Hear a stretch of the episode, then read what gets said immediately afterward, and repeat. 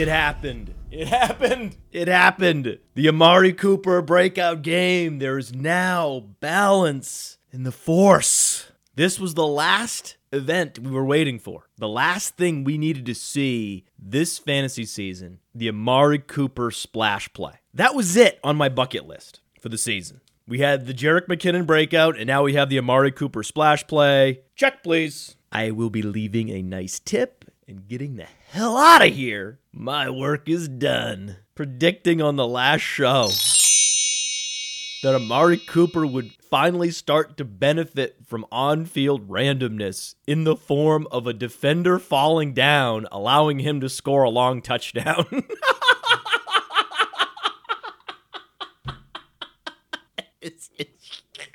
that happened and you can't make it up. It happened and you can't make it up. Show before that, Rich Hribar and I insisted you go out and trade for Amari Cooper in all formats. Specifically, trade Duke Johnson plus for Amari Cooper. We even gave you the exact players to trade for Amari Cooper.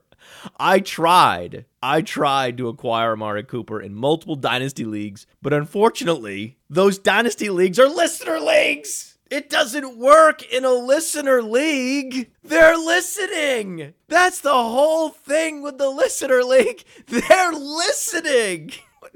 They know that the offers are coming from Amari Cooper. It's like deja vu. I just heard the show. No, I'm not accepting this trade. Get out of here. Podfather, who the hell are you?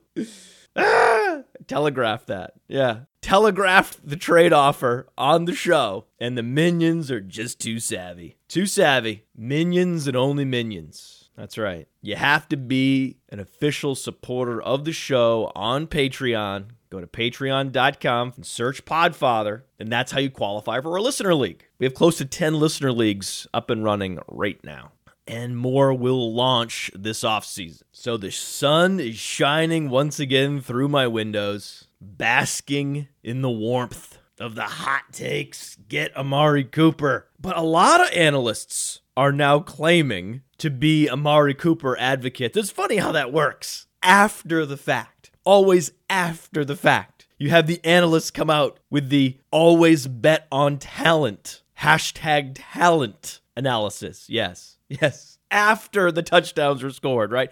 After. Not before. Not before. After. Well, one analyst we know was insisting you trade for Amari Cooper before. His name's Evan Silva. So any ex post facto of Amari Cooper coming from Evan Silva is legitimate, but not from the others, especially the same cast of characters at NFL Network and ESPN that we consistently criticize on this show. They wanted to be first with the always bet on hashtag talent analysis.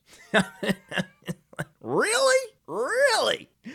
Since when are those analysts the analysts you trust to evaluate talent in quotes? Since when? The same analysts bracing for the Cody Latimer breakout last year, the Jalen Strong breakout this year in week one, and the Kevin White breakout every year. Those guys are not the talent evaluators that I trust. Thanks, but no thanks. I'm not interested in who the draft capital zealots believe is talented. I'm just not interested in that at all. Because if you're drafted in the top 10 like Kevin White, many of the mainstream analysts just assume that player has talent. They've said as much on Twitter. And even second and third round draft capital, they just assume those players will break out eventually. It's your turn, Jalen Strong. It's your turn, Cody Latimer. Just a matter of time for Laquan Treadwell. No, it's not. You can't just outsource your talent evaluation to NFL scouts and expect a high hit rate.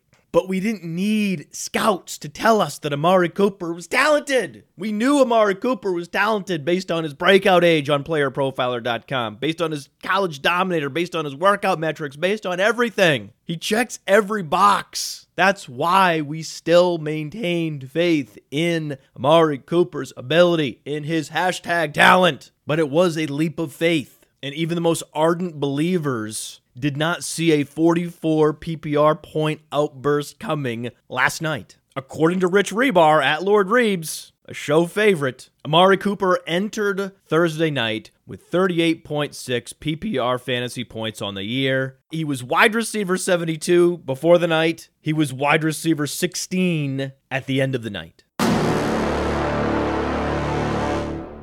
That's fucking cool. But already the buzzards have swooped in. Why didn't you have Amari Cooper ranked ahead of Michael Crabtree in your weekly rankings? really? Have you seen the way Michael Crabtree's been playing this year vis a vis Amari Cooper?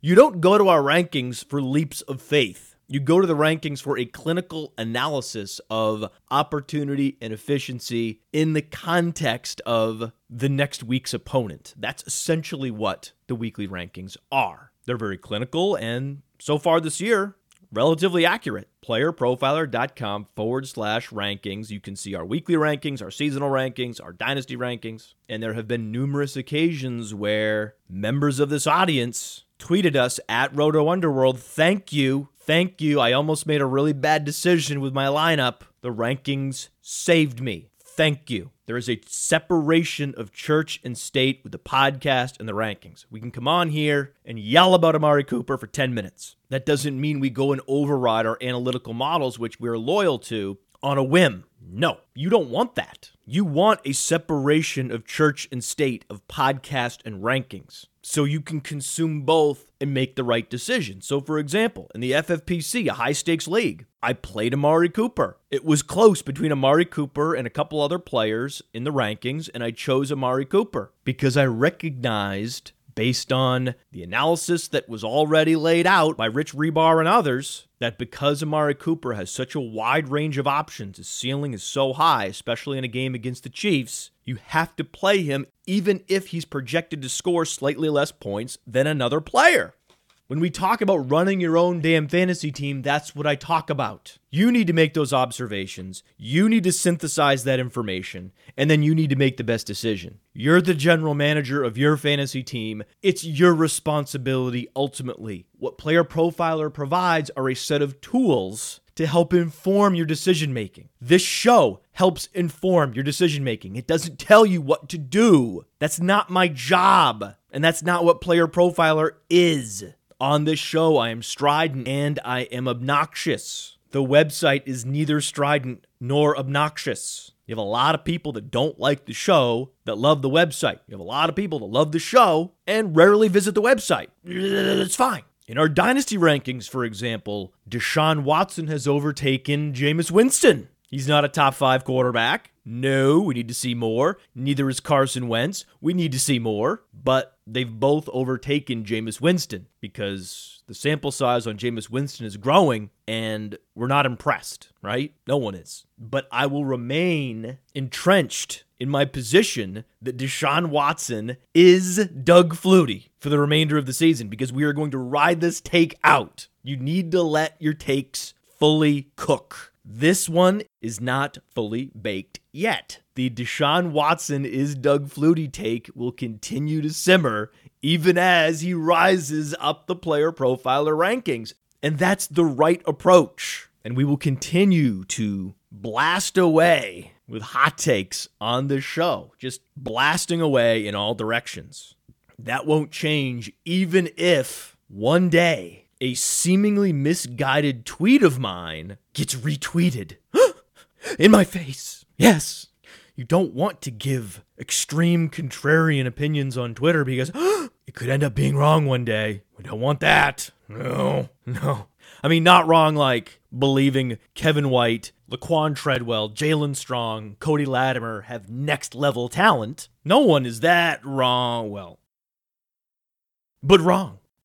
Someone might retweet that one day. Scroll through the annals of Twitter, mining for that nugget, that bad tweet from six months ago that you can unearth with a timely retweet. Yes. Charles McDonald at Four Verts. He has a podcast called Setting the Edge. He recently trolled me with a retweet of my Deshaun Watson analysis. When I looked at Deshaun Watson, I did not see an NFL quarterback. Now, the problem with that analysis was a lack of data. Deshaun Watson is an NFL quarterback. That's a certainty. As was Doug Flutie, by the way. Doug Flutie was an exciting playmaker with some big time NFL performances on his resume. But I took it to the furthest extreme and said Deshaun Watson can't play in the league. That specific analysis has been proven wrong. And there are lessons to be learned from incorrect positions. In my case, I overemphasized Deshaun Watson's throw velocity. In reviewing the database, the throw velocity has less significance than I believed. We have less than 100 documented throw velocities for NFL quarterbacks. Yes, Deshaun Watson falls into the third percentile, but he falls into the third percentile of a data pool of less than 100 observations. Every day, data scientists take misguided positions based on the law of small numbers. No one is safe from the law of small numbers because it so conflicts with our intuition. 100 quarterbacks feels like a lot. It's not, it's a small sample. It feels like an NFL quarterback needs to have above average arm strength to succeed. That, that's not true. Look at Tyrod Taylor. So that was the flaw in my reasoning. But I remain entrenched in the opinion that Deshaun Watson is overrated. And that actually is reflected in our rankings because our lifetime value formula that powers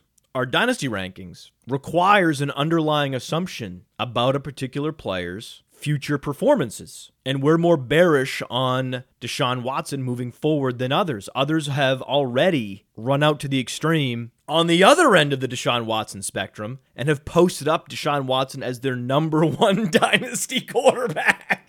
no, no, please, please don't do that. Please don't, right? I mean, why would you do that? You see Deshaun Watson just rocketing past Mariota and Cam Newton and Russell Wilson. Like, no, no, stop it. But the threat of a retroactive retweet will not be preventing me from espousing contrarian opinions on Twitter. It just won't. And what I love to do on this show is delve into the mind of the buzzard. In this case, a Charles McDonald and ask the question why and how do you come across a tweet that's three months old and then decide you're going to retweet it? And it's not even a tweet on the person's timeline, it's a reply to someone else's tweet. Think about the process that one has to go through to find that tweet. It sounds really tedious. You're scrolling for hours looking for any tweet with the keyword Deshaun Watson. Deshaun Watson, one of the most popular quarterbacks in the NFL right now. Think about how long that would take. Think about how tedious that exercise is. I mean, just staring at the computer for hours, just scrolling and scrolling and scrolling and scrolling, playing detective, waiting to find that tweet so he can run in, hit the retweet button, and gotcha! I gotcha! Right? It's like, what are you doing? That is lame.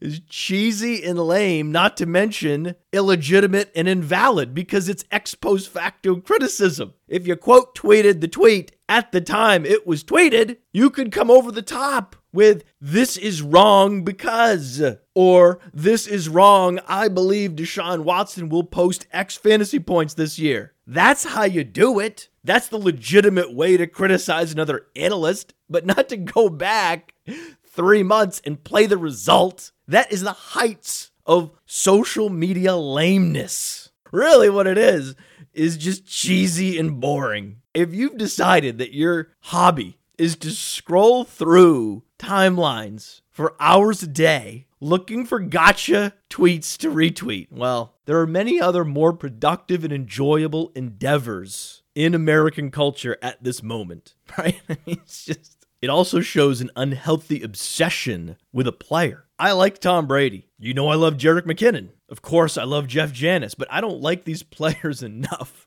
to keyword search the cloud to find negative sentiments about those players. What? Maybe Jeff Janis because the results would at least be manageable but not Deshaun Watson. I mean, that is an unhealthy obsession the act of keyword searching the name of your favorite player and scrolling for hours looking for opportunities to defend him. I really love this player. You're saying bad things about him. You're saying he'll win a lot of championships in the CFL. That's not cool. Your opinion that he's not as good as I think he is is misguided. He's awesome. Say he's awesome. Say it. If you don't, I'll retweet this. Like, what? I can't imagine an activity that is more lame. And I will totally do it one day if I haven't done it already. Love that we're 20 minutes in and still no analysis of the upcoming week 7 matchups. Don't care! I refuse to allow these football games to get in the way of my self involvement. But I will tell you this is the week of the slot receiver, starting with the best slot receiver in the NFL, Doug Baldwin. We know that Doug Baldwin is an elite slot receiver. And on the surface, you might think, oh, well, he's playing the Giants, one of the league's best secondaries, top 10 in the NFL in preventing wide receivers from scoring fantasy points. But Janoris Jenkins is the cornerstone defensive back in that secondary. He's the reason why the Giants can be a nightmare for opposing wide receivers. But I don't think he'll match up with Doug Baldwin. I think Doug Baldwin will avoid Janoris Jenkins this week. For that reason, on our rankings, we have Paul Richardson and Tyler Lockett ranked lower than consensus because those two receivers will take turns facing off with Janoris Jenkins. Meanwhile, Doug Baldwin will match up with Eli Apple and or Dominique Rodgers Cromartie. And Dominique Rodgers Cromartie is the weakest link in that secondary. We have cornerback pages on playerprofiler.com. Dominique Rodgers Cromartie's coverage rating negative 5.7. That's 91 in the NFL. That's not good. Anytime you have a negative coverage rating, that's bad. He's allowing a QB rating against over 100 and an 88.8% catch rate. An 88.8% catch rate. That's 97th in the league. If you throw the ball at wide receivers being quote unquote covered by Dominique Rodgers Cromartie, they will catch it. And Doug Baldwin's slot rate is 51.7%. So whenever the Seattle Seahawks line up in three receiver sets, that means Doug Baldwin is in the slot. So I think the targets will funnel to Baldwin and Graham specifically. This will be the week that Baldwin and Graham both approach 10 targets and the other receivers barely get looks. A bit different with Dallas this week. I think all the receivers will feast because the Cowboys are facing the 49ers, of course. But I think Cole Beasley will challenge Dez Bryant to be the Cowboys' target leader this week because he'll face off against K'Waun Williams. K'Waun Williams is a slot sieve. His coverage rating, negative 5.5. His QB rating allowed, 101.5. Similar to Dominique Rodgers Cromartie, but his target separation, which is another metric we capture on cornerbacks, the number of yards between themselves and the wide receiver on any given target, 2.2. That's a wide target separation. That's 82nd in the league. And if there's one thing that we know Cole Beasley can do, it's gain separation on defensive backs. So Cole Beasley could easily surpass 10 targets as the 49ers allow the fifth most receptions to opposing wide receivers. So this is the week to play Cole Beasley. Finally! While Dez Bryant and Cole Beasley are feasting this week, T.Y. Hilton and Donte Moncrief will be eating mayonnaise sandwiches as they suffer under the tyranny of the NFL's most terrifying cornerback duo, Jalen Ramsey and AJ Bouye, aka Rambo. You know who Jalen Ramsey and AJ Bouye will be dressing up as this Halloween? Jalen Ramsey and AJ Bouye. right? I mean, terrifying. And Bouye's metrics are better than Ramsey's on playerprofiler.com. But Ramsey's been shutting down the X receiver while Bouye's been even more effective against the often lesser Z receivers. But together, woo! The Jaguars are Broncos East. That's what they are. They have taken the mantle from the Denver Broncos as the best secondary in the NFL. You can't play wide receivers against Jacksonville. You just can't.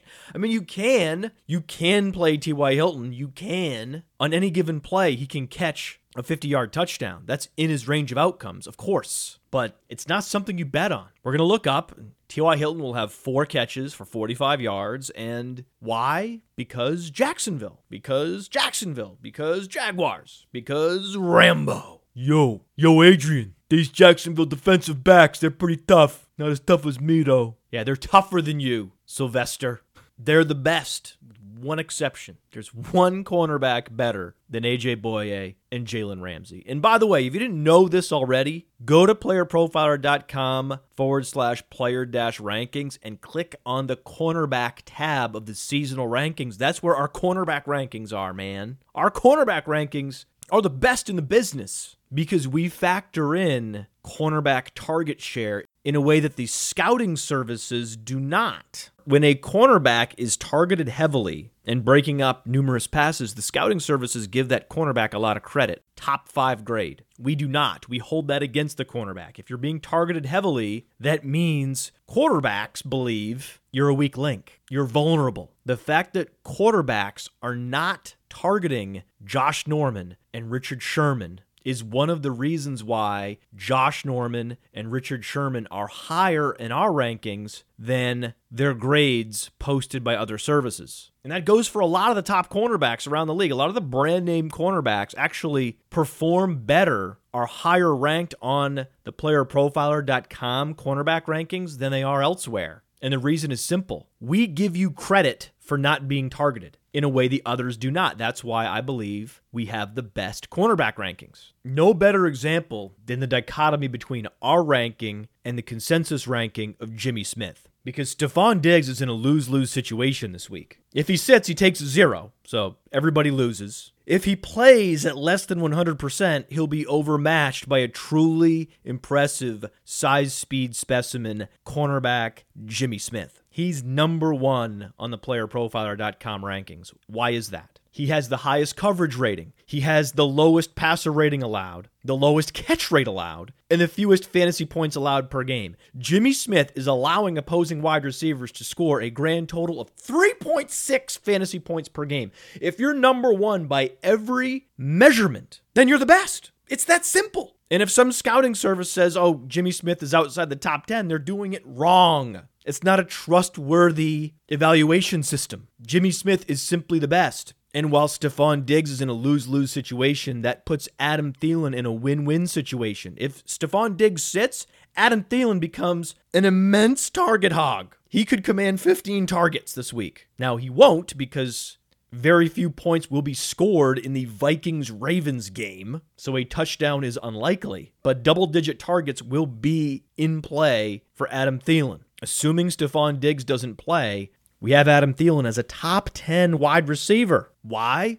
Follow the targets. He'll be matched up with Jimmy Smith, and it won't matter. It won't matter because, like with Doug Baldwin, and like with Cole Beasley, the Vikings will hide Adam Thielen in the slot. He has a 55.7% slot rate. He lines up in the slot as much as any receiver in the league. He's right there with Cole Beasley. His slot rate is higher than Doug Baldwin's. So whenever Adam Thielen can escape the clutches of Jimmy Smith, he will be targeted. It's okay if Jimmy Smith shuts down Adam Thielen when they're matched up with one another in one receiver sets, for example. That's fine because in those three receiver sets, Adam Thielen will be feasting, and all the sharp DFS players will tell you this opportunity matters more than efficiency. In a playerprofiler.com context, that means target share matters more than production premium. So even though Adam Thielen will either match up with Jimmy Smith or Brandon Carr, some member of one of the top secondaries in the league, one that's only allowing 22 total fantasy points per game to opposing wide receivers, he will find a way to score PPR points. This is the week of the slot receiver. It's also the week of Derrick Henry because it looks like DeMarco Murray's not going to play. You want to retroactively retweet my analysis? Why don't you retweet my claim from three weeks ago that Derrick Henry looks like a league winner? If DeMarco Murray doesn't play against the Seattle Seahawks, I believe that he would have Wally pipped DeMarco Murray and become a fantasy football league winner. I'm convinced that would have happened in a sliding doors what if scenario, an alternative universe as we examine the unfalsifiable hypothetical what if DeMarco Murray had not played against Seattle? Where would Derrick Henry be ranked in redraft leagues right now? I believe he would be a top 10 running back. And we're right back where we started. There's Derrick Henry creeping into the top 20 of the playerprofiler.com seasonal rankings. And if he excels this week against Cleveland, a game in which the Tennessee Titans should enjoy significant positive game flow in the second half, Derrick Henry getting 20 to 25 carries in the absence of DeMarco Murray, don't be surprised if you open Player Profiler's seasonal rankings a week from now and you see Derrick Henry in the top 10. Why don't you retweet that from three weeks ago? And I'm getting a lot of questions about Aaron Rodgers, the fallout in Green Bay. How does that injury impact Jordy Nelson and Randall Cobb and Davante Adams? You want to hear more from me on this topic? Of course you do. It's by far and away the number one trending topic in fantasy football. What do you do with Packers skill position players post Aaron Rodgers? Fortunately, I produce an extra show every week, a patron cast it's called the Backstage Pass, and this week I focus solely on the fallout from Aaron Rodgers' broken clavicle. Go to patreon.com, search Podfather, or just go to the podcast description on iTunes and click the link. It's right there. Join the listener community and get access to an extra show per week. This week's show was devoted to the Green Bay Packers because today I don't want to focus on mainstream fantasy football options. I don't want to shop for brand names. This is a great week to dig deep. We saw it last night. Look at Demarcus Robinson, five catches, 69 yards. 12 PPR points from Demarcus Robinson. That's a productive night. Eight targets for Demarcus Robinson led all Chiefs. You need to roster Demarcus Robinson if you haven't already. Well, how could we have seen this coming?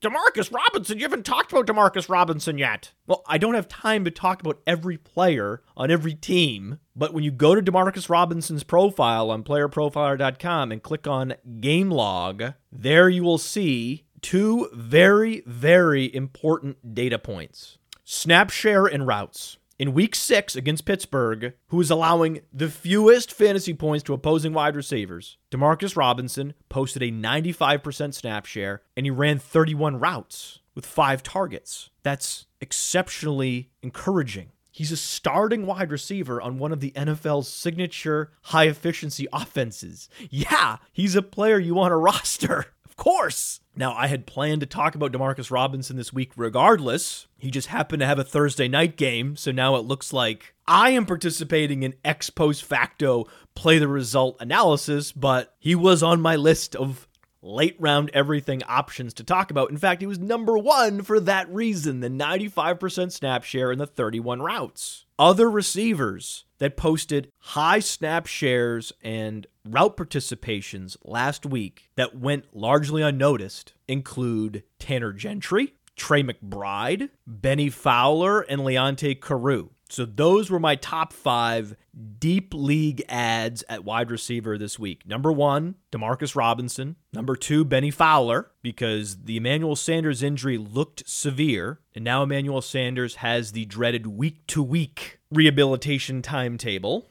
It looks like DeVante Parker is not going to play this week, which means Leonte Carroo will start again opposite Jarvis Landry. And the Bears rolled out Tanner Gentry and Tre McBride in two receiver sets last weekend. Kendall Wright was nowhere to be seen. Now, Demarcus Robinson was the best candidate to pick up because he went from facing the league's staunchest pass defense in the Pittsburgh Steelers to one of the friendliest for fantasy points, the Oakland Raiders. So anytime you're moving into a starting role, you get to face a team like the Oakland Raiders, you're a buy. You're absolutely a buy. Now, Demarcus Robinson's not a league winner. He looks like a prototypical, productive NFL slot receiver. The 77th percentile agility score, 1096 agility. The other workout metrics are below the 50th percentile. He was not a dominant college producer, wasn't particularly efficient, doesn't have an early breakout age, a lackluster profile overall, with the exception of that agility, meaning he can be successful in the slot. And that's where they're deploying him. In three receiver sets, they're deploying Demarcus Robinson in the slot with Albert Wilson and Tyreek Hill on the outside. And where does Alex Smith like to throw the ball, generally speaking? Underneath. I know that we're seeing a different Alex Smith this year,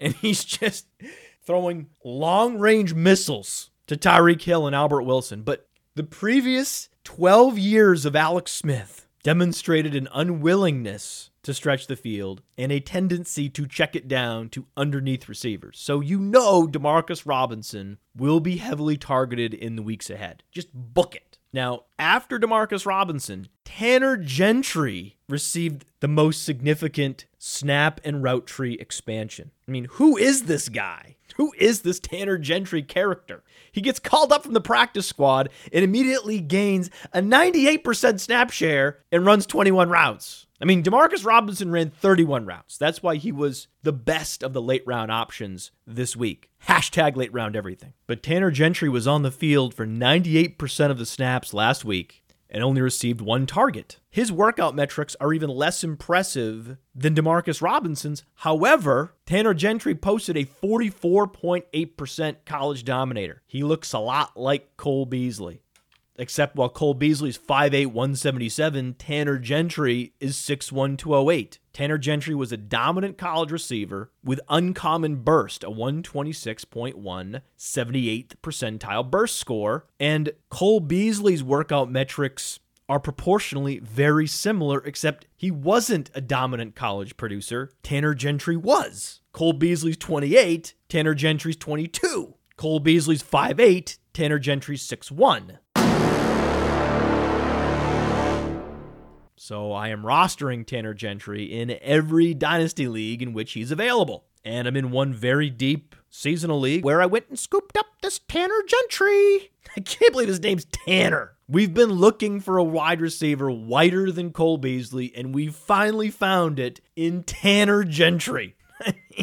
the whitest. And of course, where did he go to college? Wyoming. Oh, of course. It was either Wyoming or Duke. I'm not sure how the Duke Blue Devils recruiters missed on Tanner Gentry. I mean, that is an epic fail by the Duke coaching staff. How the hell did Duke not woo Tanner Gentry? They lost him to Wyoming.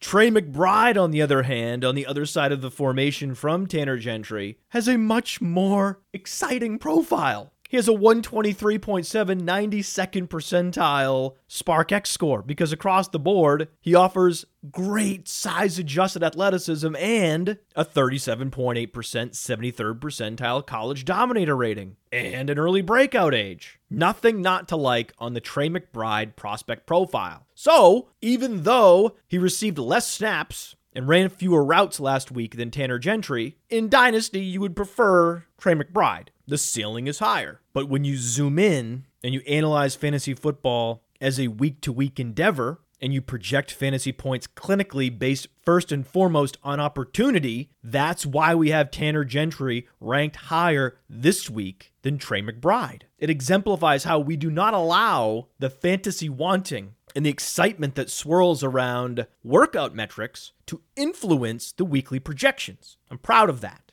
But of all the late round receivers we've talked about, the best under the radar ad for this week has to be Bennie Fowler because he'll be a starting receiver against the Chargers. The Chargers are allowing 3.85 fantasy points above the mean to opposing wide receivers, and he's a starter. He's a starter. He's sliding into Emmanuel Sanders' role. It will absolutely be Bennie Fowler receiving a 95% snap share, not Cody Latimer. Sorry, fake talent evaluators simply basing their dynasty rankings on draft capital. Not sorry. Bennie Fowler also has an impressive SPARQ-x score, just like Tre McBride, 116.8, 82nd percentile. But lower dominator, later breakout age. But what has Bennie Fowler accomplished? Years of service. He's 26 years old. Eventually, the years of service matter. He continues to win 53 man roster spots when they're releasing the Cody Latimers and sliding them on the practice squad, they're not doing that with Bennie Fowler. Bennie Fowler is compelling the Denver Broncos to activate him on game day, and he's been doing that for years. As the years tick by, the relevance of his prospect profile fades, and the fact that he's continued to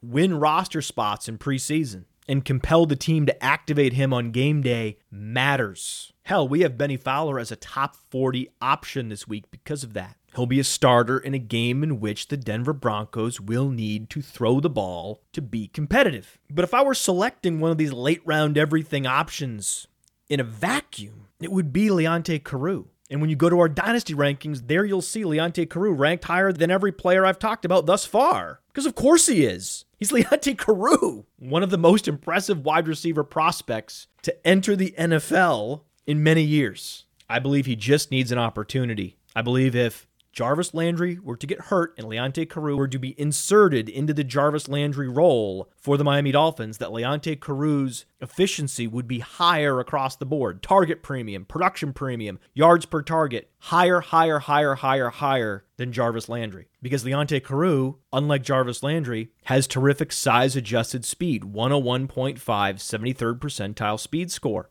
And his dominator, I mean, it's hard to believe. It's so sexy. It's 63.9. That's his dominator rating. At a Division 1 program, it doesn't get any sexier than that. He checked all the boxes coming out of Rutgers. That's why the Dolphins traded multiple future picks to get Leonte Carroo two years ago. The problem is he's on Miami, one of the least efficient, least productive offenses in the league. And Jarvis Landry's not going away. And Kenny Stills is one of the most efficient wide receivers on a per target basis in the NFL. So he's competing with an entrenched incumbent and another efficient receiver for the handful of targets that get distributed on one of the NFL's lowest volume offenses, receiving passes from the always indifferent Jay Cutler. So, of all the wide receivers we've talked about, Leonte Carroo, even while likely starting this week, happens to find himself in the least attractive situation. I just want him to flash. We just have to close our eyes and hope that Leonte Carroo flashes. That would do wonders for his future outlook. Show the Miami coaches a glimpse of his potential, of his ability, what they have in Leonte Carroo. That may lead to future snaps and routes and targets and touchdowns. That would show the Dynasty League community what Leonte Carroo can do, and his dynasty stock would rise accordingly. God knows I own him in enough leagues. It would be nice to see his dynasty stock rise at least a slot. A slot. But of all the late round players who took advantage of the opportunities granted to them, the two most impressive in recent weeks by far, Orleans Darkwa and Dion Lewis. Just like Bennie Fowler, the most impressive accomplishment on Orleans Darkwa's resume is his ability to make the team just continues to make the team. Now, 25 years old, he's just been making the team, making the team. When you're undrafted, when you're Joique Bell and you're turning 26 and you've yet to receive a true opportunity to shine, you just have to keep making the roster in preseason and hope. Well, this year, the running back depth chart fell apart around Orleans Darkwa, and he's been the last man standing that has an all purpose skill set. I mean, 71st percentile straight line speed, 83rd percentile burst score, 68th percentile agility score. He's an upper percentile athlete who was also relatively dominant at the college level, 32.3% college dominator. He accounted for well over 30% of Tulane's offense. That's impressive. He has the size, 6 foot 215, the athleticism, the pass catching ability demonstrated by that 10.4% college target share, and he's demonstrated the ability to handle, to absorb workhorse touches. So, the emergence of Orleans Darkwa in New York is only a surprise to those that don't have access to playerprofiler.com. Just like the rebirth of Dion Lewis is a surprise to no one who uses playerprofiler.com. Dion Lewis has been the NFL's most elusive running back the last three years. Look at the juke rate the last three years 58%, number one in the NFL, 32%, eighth in the NFL, 46.2% this year, number six in the NFL. And I know what you're asking. Well, where did you get that 58%? You don't show 2015 stats on Player Profiler, you only show the last two years. Yes, we do. Go to data analysis, playerprofiler.com forward slash data dash analysis. and there you can see stats going back to 2013. And you can pull a list of all wide receiver snap shares and routes run. That's how I was able to identify Tanner Gentry and Demarcus Robinson as breakout candidates this week. It's the power of data analysis. It seems Bill Belichick has access to data analysis because last week, Dion Lewis outsnapped, outtouched, and outproduced Mike Gillislee. And this is the week that you should be selecting Dion Lewis on draft. Go get the Draft app. Go to your app store or go to playdraft.com, download the Draft app, invite your friends to join a one week fantasy league. And everyone will play a unique roster, and your roster should feature Dion Lewis in that RB2 slot. When you sign up, use the promo code UNDERWORLD to get free entry into your first contest with a deposit of $10 or more. Now, back to my fantasy teams. In the FFPC, my high stakes league where I own Amari Cooper,